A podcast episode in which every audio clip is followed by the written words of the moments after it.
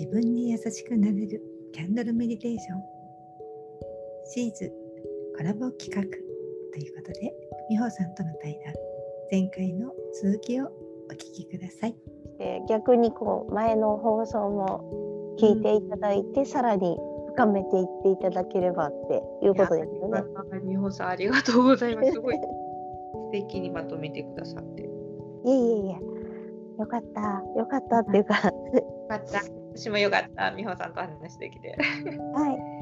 自分が一番忘れちゃうんだよね。きっとね。うん、そうです。な、なん、なんか、なんだ、なんだと思いながらずっと。うん、そうです、あの。メンバーに入られてから、えー、配信されてて、こう、せ、あの。番宣とか。えー、で、上がってきて、聞くはいいけど。うん。うん。そうそうそう。なん。なんなんのことやろうみたいな、うん、そうですね。そうだ。確かに。そうですよ。でなんか確かにそれを言われてからそのマインドフルネスっていう単語が目に入るようになったんですよ。そのツイッターそっか、うん、結構いるんですけど、ええ、書いてることがすごい小難しくって、うん、よくわからないと思って。マインドフルネスを調べるとさらに分からなかったっていう。そっかそっか。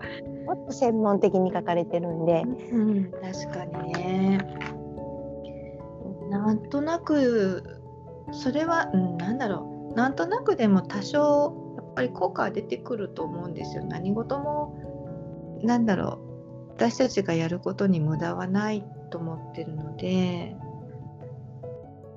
うん、まあ、瞑想をしっかりやっていくとまたそのねあのメリットっていうのかな効果っていうのは上がっていきますけど、うん、なんか集中力が上がりそうなお話ですね。うん、なんかそ一般的にはマインドフルネスをした時の効果としてお話ししてるのは集中力の向上とか記憶力の向上とかアイデアが開きやすくなるトレス軽減とか自分に自信を持てるようになるとか慈悲の心が育つとか人間関係が良好になるとか睡眠の質が良くなるとかシンクロしやすくなるとか、まあ、そういったことをお話ししてるんですよね。何ですか、うんうん、うんうん。あもうキャンドル瞑想でじゃあそれがどのぐらい何パーセント上がるんですか？って聞かれても何もお答えはできないんです。計測もしないですね。はい。だけど、まあ、そのうちのどこかに何かに多分自分に必要な部分はつながっていくだろうって信じて私は今やねお話はしてるんですけどね。